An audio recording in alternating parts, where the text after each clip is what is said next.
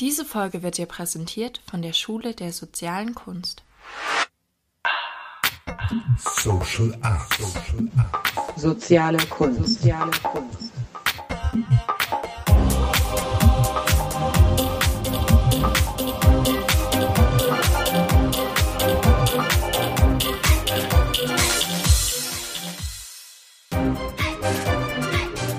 Soziale Kunst. Herzlich willkommen, liebe Hörerinnen und Hörer, zu einer neuen Folge unseres Podcasts Social Arts Soziale Kunst. Hier spricht Heike Ostendorp. Wir haben uns vorgenommen, jeden Monat ein Impulsthema aufzugreifen und diesen Begriff oder Aspekt in unseren Gesprächen zu bewegen. In diesem Monat möchten wir uns mit dem Thema Furcht auseinandersetzen und als dieser Begriff im Raum stand, musste ich sofort an Marie von Cook denken. Und ich freue mich ganz, ganz doll, Sie heute als Interviewpartnerin gewonnen zu haben. Hallo Marie. Hallo Heike. Hallo. Ja, Marie von Cook ist ausgebildete Ergotherapeutin. Sie ist studierte Puppenspielerin an der Hochschule für Schauspielkunst Ernst Busch. Sie ist ausgebildete Theatertherapeutin und sie ist mehrfach preisgekrönte Radiojournalistin und Autorin. Ja, das ist das, was ich jetzt erstmal weiß. Habe ich da irgendwas vergessen, was noch zu deinem beruflichen Werdegang gehört? Mutter bin ich, alleinerziehende Mutter, auch ein Mutthema. Auch ein, auch ein Mutthema und ein ganz wichtiges Thema. Und äh, das ist äh, wirklich jetzt schon, wenn ich aufs Berufliche gucke, schon ein sehr reichhaltiger Werdegang. Und ja, klar, natürlich gibt es zu diesem beruflichen Werdegang noch viele andere Bereiche, die deine Biografie und Persönlichkeit ausmachen. Ich möchte heute Abend aber den ähm, Fokus auf deine Tätigkeit als Radiojournalistin lenken und dich dazu ein bisschen befragen. Ähm, Marie, wie bist du dazu gekommen, Radio-Features zu machen? Das ist ein, auch ein Mutthema. Auch ein Mutthema. Also ich wollte schon als Teenager oder als Kind Schriftstellerin werden und ich ähm, glaube, dass ich mir treu geworden geblieben bin, wenn denn ich bin Geschichtenerzählerin geworden und geblieben. Und ähm, das mit der Schriftstellerei, das äh, weiß man, wenn man da ein bisschen eingetaucht ist, dass man da überhaupt kein Geld verdienen kann. Und ich bin alleinerziehende Mutter gewesen und da konnte ich als Puppenspielerin auch nicht punkten. da kann man, kommt man nicht weg. Und dann habe ich in einem Buch gelesen, als Radioautorin verdient man noch am meisten. Also es ist eigentlich relativ profan. Ich habe äh, gedacht, das Geschichten erzählen muss ich jetzt übers Radio machen und versuchen, davon zu leben. Und gleichzeitig habe ich gewusst, Journalistin bin ich nicht, das kann ich nicht. Dieses schnell Fakten und schnell äh, sich die Leute alle merken. Ich kann mir überhaupt keine Namen merken und all solche Sachen. Ja, da muss man sehr, sehr schnell sein als Journalistin. Und ich habe mich ganz lange überhaupt nicht als Journalistin verstanden. Und Radio Feature ist aber eine Mischform. Beim Radio Feature geht es darum, Geschichten von Menschen zu erzählen. Also sehr literarisch eigentlich. Mhm. Und äh, da geht man in die Tiefe, da guckt man sich verschiedenste Aspekte einer Geschichte an, eines Themas, mhm. verschiedenste Ebenen. Ähm, das ist Anspruch beim Feature. Das ist eine sehr künstlerische Form des Journalismus. Und das hätte ich nie gedacht, dass ich das kann. Das war eine, mein erstes Feature, als ich das gemacht habe, habe ich die Angst meines Lebens ausgestanden. Ich war mir sehr sicher, dass das vor einen Baum geht, aber ich muss das probieren, weil man mir gesagt hat, ich soll es probieren. Der, der Redakteur, mit dem ich telefoniert habe, mhm. der hat gesagt, machen Sie mal. So. Ich wusste, ich werde scheitern, das bin ich nicht. Und erstaunlicherweise hat es geklappt. so ist das manchmal. Aha, also das heißt, du hast den einfach an, du hast angerufen und nachgefragt, wie das jetzt geht, was du jetzt machen sollst? Oder ähm ich habe ein Thema gehabt ah. und ich hatte eine, ich hatte ein Manuskript schon geschrieben, habe das geschickt. Die haben gesagt, sie, das ist irgendwas zwischen Hörspiel und Feature, das geht nicht, aber können Sie nicht ein Feature machen über Deserteure war das damals. Ich hatte da eine Erzählung geschrieben über einen sowjetischen Deserteur und habe gesagt, mit der Erzählung können wir hier nichts anfangen, machen Sie doch ein Feature. Mhm. Aber ich bin nicht im Buchladen gegangen, habe ein Buch gekauft und habe gedacht, was ist ein Feature? und dann habe ich ein Feature gemacht. Das hat zwei Jahre gedauert. Ich hab, bin, und hatte schreckliche Angst, irgendwelche. Ich gesagt, was macht man denn? Also kann man jetzt so einen Experten einfach anrufen und fragen, Mhm. wie geht denn das? Da bin ich erst mal drei Tage auf und ab gegangen und habe Sätze probiert, die man sagt. Und so bin ich ganz langsam. Und darf man dann jemandem einfach so ein Mikrofon vors Gesicht halten? Wie geht denn das eigentlich? Und so. Mhm. Das war äh, wirklich Learning by Doing. Mit ich, ich gehe äh, nicht besonders freudig in so neue Aufgaben hinein. Ich habe viel Schiss Mhm. und äh, habe aber gedacht, ich muss das probieren, weil wenn ich vorher schon aufhöre, habe ich ja schon verloren. Also ich muss jetzt vor die Wand laufen und dann erst kann ich was anderes probieren. Also Scheiterheiter, ja. Ja, scheiter, heiter. Ich war Mhm. mir sehr sicher, dass das nicht klappt und war baff erstaunt, als der Redakteur gesagt hat, am Ende, also der, ich weiß noch, elf Tage lang saß ich wie auf Kohlen. Und als er anrief, musste ich mich setzen, weil ich so weiche Knie hatte. Ja. Weil ich dachte, ich höre jetzt die Standpauke meines Lebens. Mhm. Und der hat gesagt, Marie, ich fahre immer mit dem Zug nach Hause, anderthalb Stunden oder so. Ich habe meine Bahnstation verpasst wegen dir. Oh, Das war wow. natürlich das Kompliment meines Lebens. Aha. Und äh, Mhm. im Nachhinein denke ich, dass ähm, das Theatermachen mir geholfen Mhm. hat, dramaturgisch äh, das so Mhm. hinzukriegen, dass es doch irgendwie gepasst hat, obwohl ich keine Ahnung von Vita hatte. Aber ja auch, äh, äh, da komme ich mal dazu, also du hast angefangen, über Deserteure ein Feature zu machen. Wie kommst du zu deinen Themen, die du bearbeitest? Ähm, das sind Themen, die in mir wohnen. Also ich äh, arbeite prinzipiell nicht mit Aufträgen von außen. Also, Mhm. sondern das müssen Themen sein, die mich total was angehen und umtreiben. Bei dem äh, Deserteur, da hatte ich kurz vorher irgendwie gelesen, dass es irgendwie in der DDR 350, weiß ich nicht mehr, ich weiß die Zahl nicht mehr genau, aber es waren über 300 äh, äh, Deserteure der Sowjetarmee gab und in der DDR, ich bin in der DDR aufgewachsen, da hieß es immer, die wären alle erschossen worden.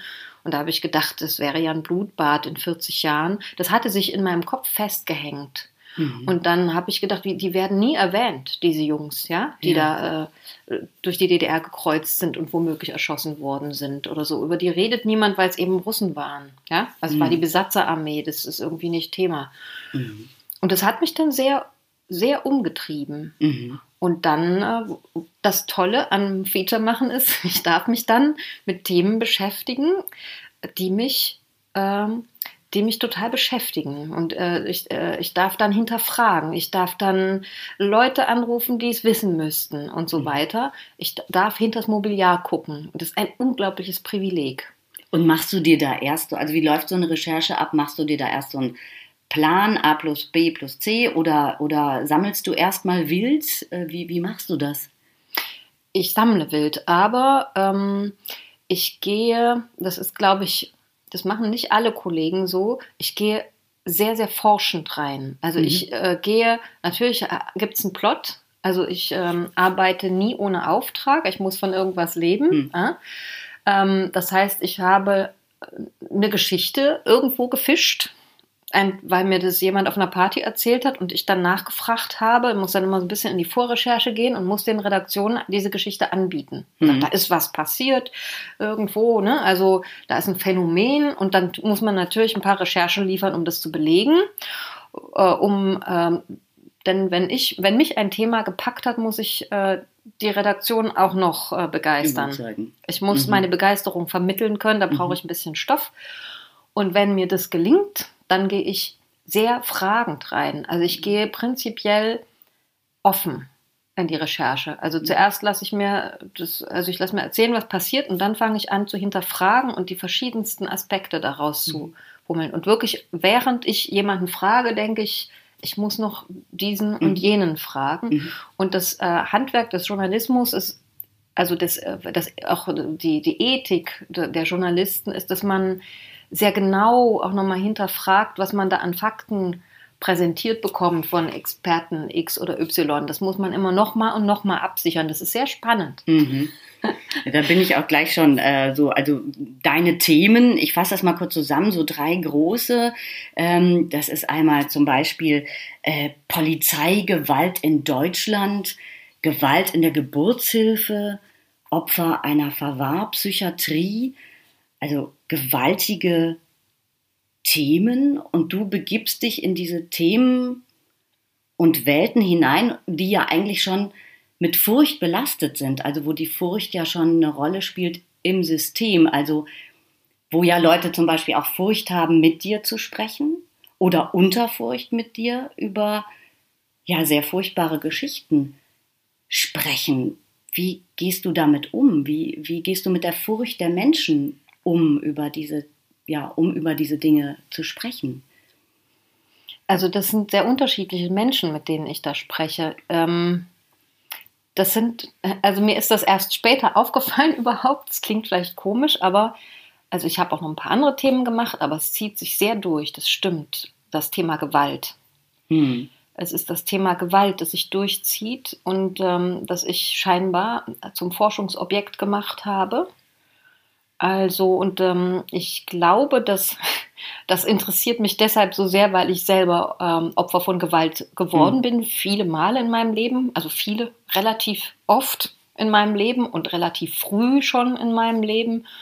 Und ähm, da nicht die Möglichkeit hatte, darüber zu sprechen. Das war ein Tabu, Mhm. ist es bis heute. Und ähm, ganz viele Fragen sind da offen geblieben. Und dieses Thema Gewalt, vielleicht gehe ich es jetzt über Umwege an, indem ich es erforsche, über andere Geschichten. Und ja, da sitzen mir Menschen gegenüber, die Gewalt erlebt haben. Ich frage aber natürlich auch auf der Seite der, also der, in dieser Geschichtenkonstruktion gibt es dann eben die Opfer und die Täter. Hm. Und ich frage natürlich auf beiden Seiten, das ist eine unglaubliche Chance zu verstehen, wie solche Phänomene geschehen. Und ähm, in, ja, interessanterweise, wenn ich als Journalistin da reingehe, mit meinem offenen Ohr und mich an die Seite meiner Protagonisten stelle, also ich, das ist natürlich relativ einfach, sich an die Seite der Opfer zu stellen Hm. und denen zuzuhören. Äh, da ist ganz viel Angst, die ich sehr gut verstehen kann und ich glaube, das wird gespürt, nämlich das sind Menschen, denen in der Regel nicht geglaubt wird, wenn Mhm. sie ihre Geschichte erzählen. Ich bin, ähm, ich springe sehr an, wenn da ein Tabu ist. Ja, Also ich glaube, ich, ähm, Mhm. ich, wenn das, also das sind ja immer Geschichten, da erzählen mir Leute von Gewalt, Gewalt in der Geburtshilfe, das, da schütteln alle den Kopf und sagen, das gibt's nicht, das sind doch Hebammen und das, das kann gar nicht sein. Ja, oder Gewalt, äh, Polizeigewalt in Deutschland. Die deutsche Polizei hat ein ganz hohes Ansehen. In diesem Land Ja. gibt es doch sowas nicht. Ja. Das heißt, äh, die Opfer ähm, treffen auf sehr viel Unverständnis, auf eine ganz große Einsamkeit. Und das kenne ich gut. Ich glaube, dass ich das, und das muss ich nicht sagen, das merken die, dass ich äh, da sehr an ihrer Seite bin und ihnen glaube. Manchmal glaube ich ihnen zunächst nicht. Also bei der Gewalt in der Geburtshilfe haben mir Leute davon erzählt und ich merkte, wie ich wütend wurde. Gesagt, Mhm. hört doch auf mit dem Scheiß. Also ich habe das nicht laut Mhm. gesagt, aber ich habe das leise gedacht und ich musste dann mal darüber schlafen und nochmal darüber schlafen und denken, warum bist du da so komisch drauf? Da vielleicht aufgrund meiner eigenen Geschichte habe ich dann den Drang, nochmal hinzugehen und nochmal zuzuhören und mir das Mhm. nochmal anzuhören und auch zu erforschen, was denn, warum ich jetzt da so eine Abwehr habe, weil das natürlich unglaublich verunsichert. Ja, wenn man so, so Parameter, an die man fest glauben möchte, nämlich, dass man im Krankenhaus in Sicherheit ist, erst recht, wenn man ein Kind bekommt, dass da, dort liebevoll mit einem umgegangen wird, wenn man das Fest der Geburt feiert, ja, Hm. Das sollte eine Selbstverständlichkeit sein und da will ich, da, da möchte ich daran glauben, dass die spinnen, wenn sie sagen, ihnen ist da Gewalt widerfahren. Ich will nicht glauben, dass in diesem Moment einem, einer Frau und einem Kind und einer Familie Gewalt angetan wird. Hm.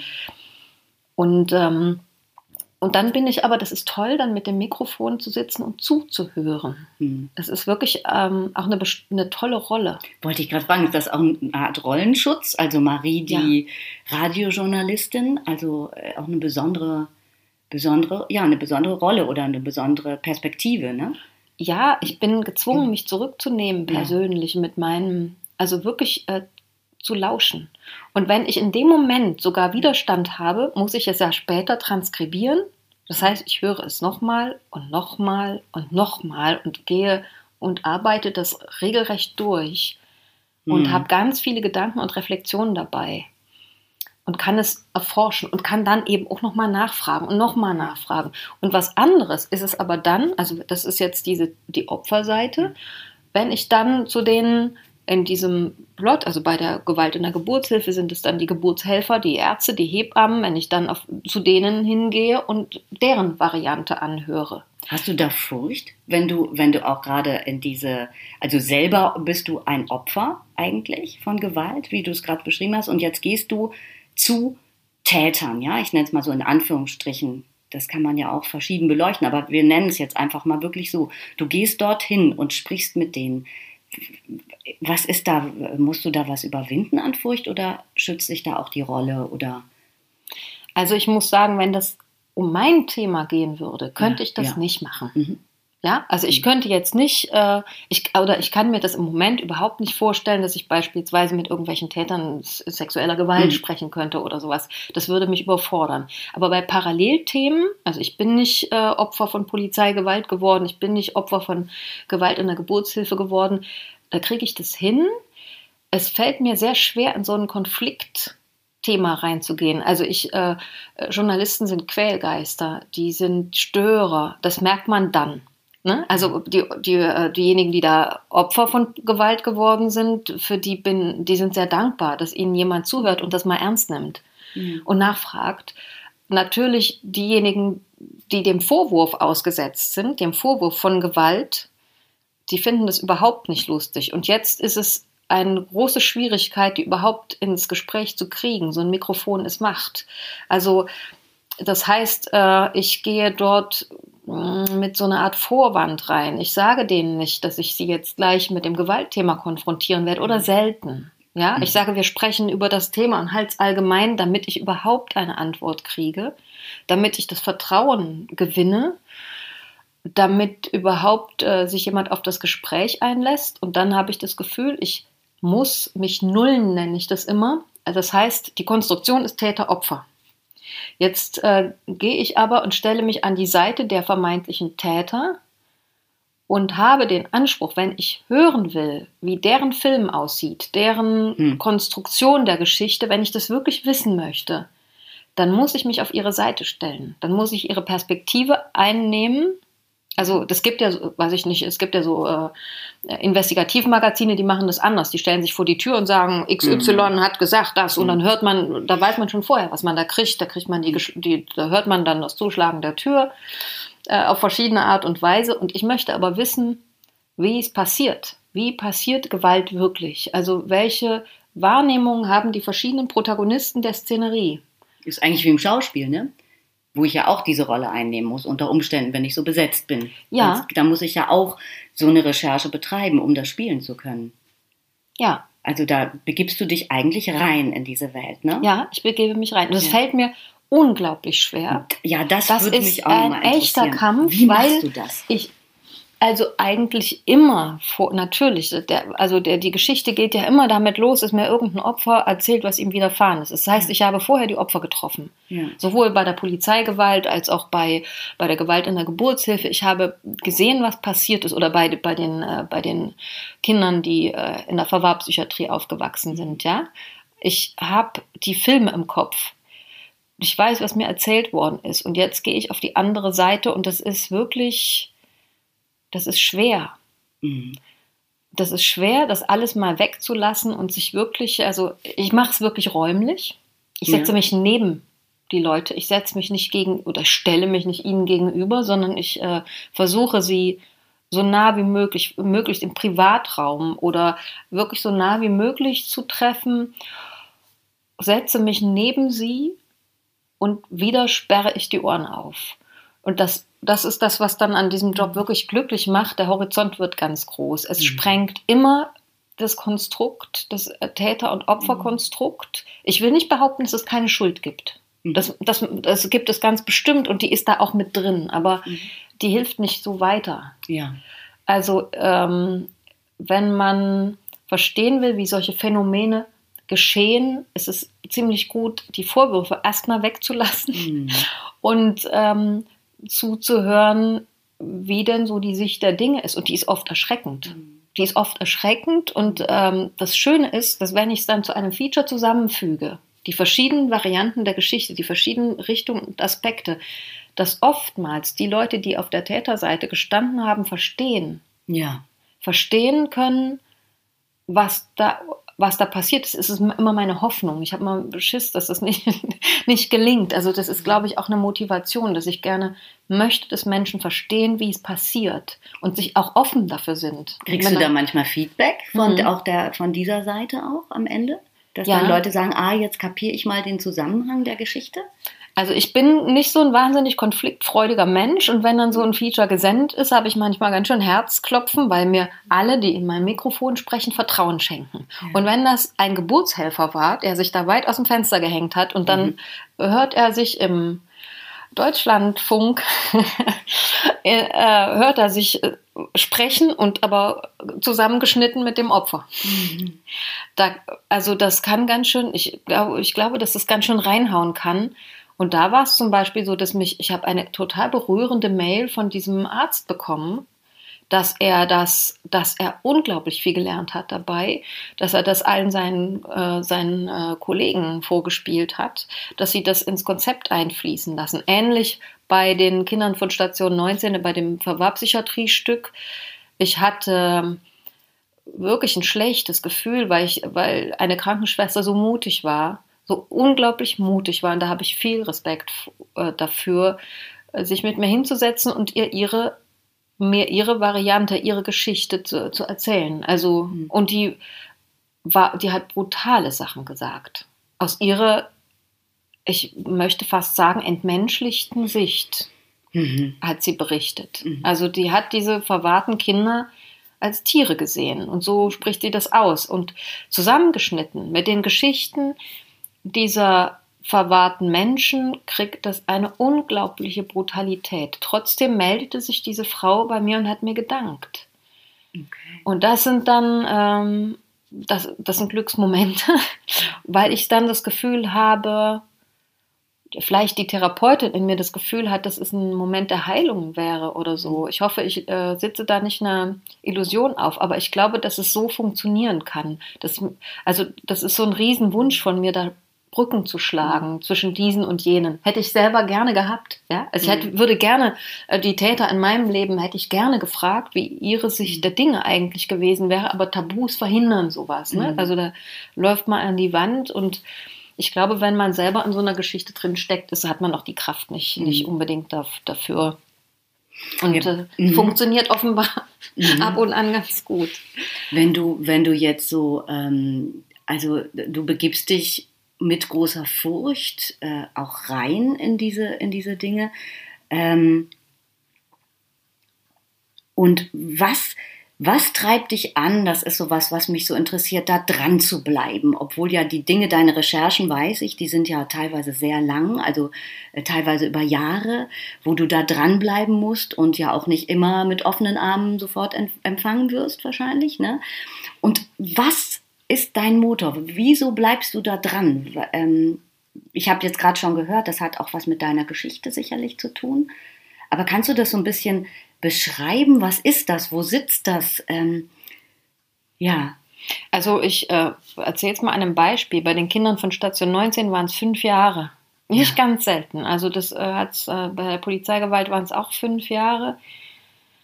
Ähm, da, bei beiden Themen ähm, war es, glaube ich, ein, ein Gefühl der, also ich kann so eine Ungerechtigkeit so schlecht ertragen.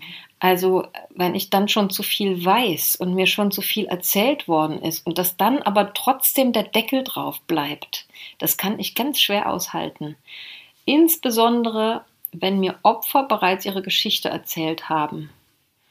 Ähm, dann finde ich es beinahe unerträglich, das so stehen zu lassen, ohne dem weiterzugehen. Ja, mich hat mal ein Redakteur tatsächlich Pitbull genannt. Mhm. Das stimmt.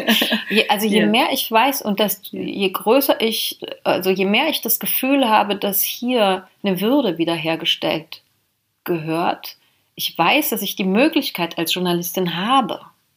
Ich habe die. Ich habe das Mikrofon in der Hand. Das ist das große Radioohr. Ähm, ähm, ich habe diese Quellgeistrolle. Ich darf die haben. Mhm. Und ähm, also ich glaube dafür, dass, also bei den Kindern von Station 19 habe ich gedacht, die Protagonisten sterben allmählich aus. Die, ähm, die, selbst die Kinder und ihre Angehörigen werden älter. Das sind behinderte Menschen, die leben nicht, viele nicht ewig. Und wenn da noch was aufgearbeitet werden soll, dann jetzt und dann, also in dem Falle, auch bei der Polizeigewalt stimmt auch, ähm, hilft dann manchmal auch ein Quäntchen Wut. Wenn die Leute nicht reden wollen, werde ich irgendwann mal wütend. Mhm. Das Mhm. hilft dran zu bleiben.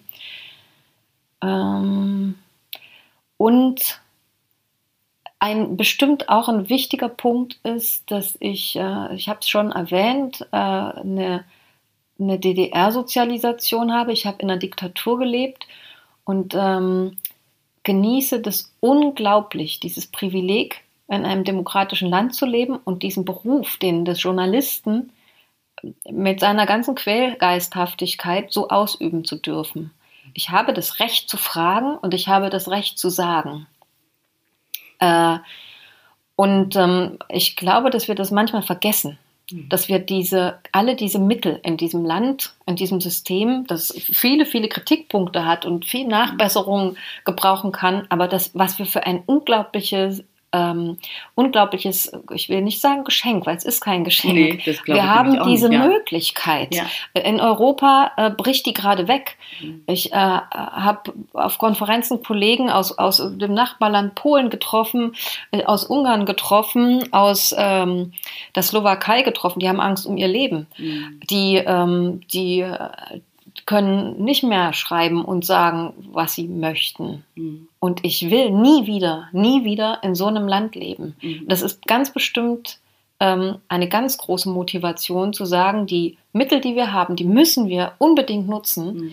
Wir können unsere Gesellschaft verändern. Und nach jeder dieser Sendungen ist was passiert.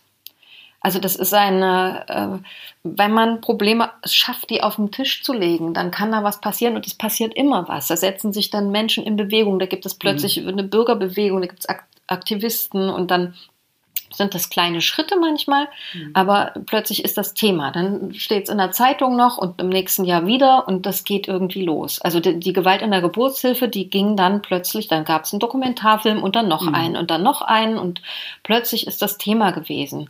Und ich habe inzwischen ähm, äh, Schwangere und äh, junge Eltern getroffen, die wussten nicht, dass ich jetzt die Journalistin bin, die darüber was gemacht hat, aber die gesagt haben, wie sie ihre Geburt gestalten, äh, weil sie haben da mal was gehört und sie machen das jetzt ganz bewusst, die wollen das so und so und so haben, das ist toll. Mhm.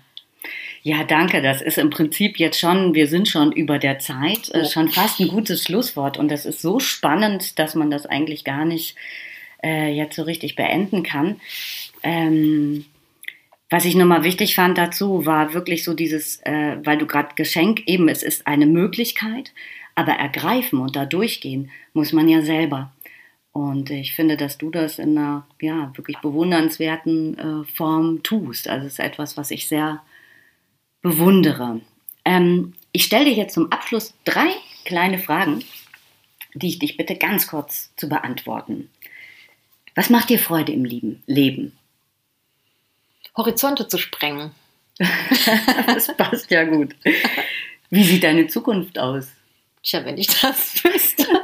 Ich würde gerne äh, was mal mit anderen Menschen machen. Ich habe immer alles alleine gearbeitet, meine Projekte, meine Mutterschaft und so weiter. Ich würde mich freuen, mit anderen zu arbeiten und vielleicht ein bisschen auch noch einen Fuß wieder in die Kunst zu setzen und äh, noch mehr, vielleicht auch mal Theater noch zu machen oder noch mich breiter hinzustellen, mehr, ja, mehr Medien zu nutzen, noch zum Geschichten erzählen. Mhm. Und als letzte Frage, äh, ja, gibt es eine Frage, die dein Leben bewegt? Eine Kernfrage? Es gibt viele Kernfragen. Im Moment treibt mich sehr um das Rollenthema. In welchen Rollen bewegen wir uns eigentlich? Und die Spielregeln, die wir gemacht haben, die unsere Gesellschaft bestimmen, wie sind die umspielbar, wenn wir unsere Rolle verlassen und das einfach mal anders machen?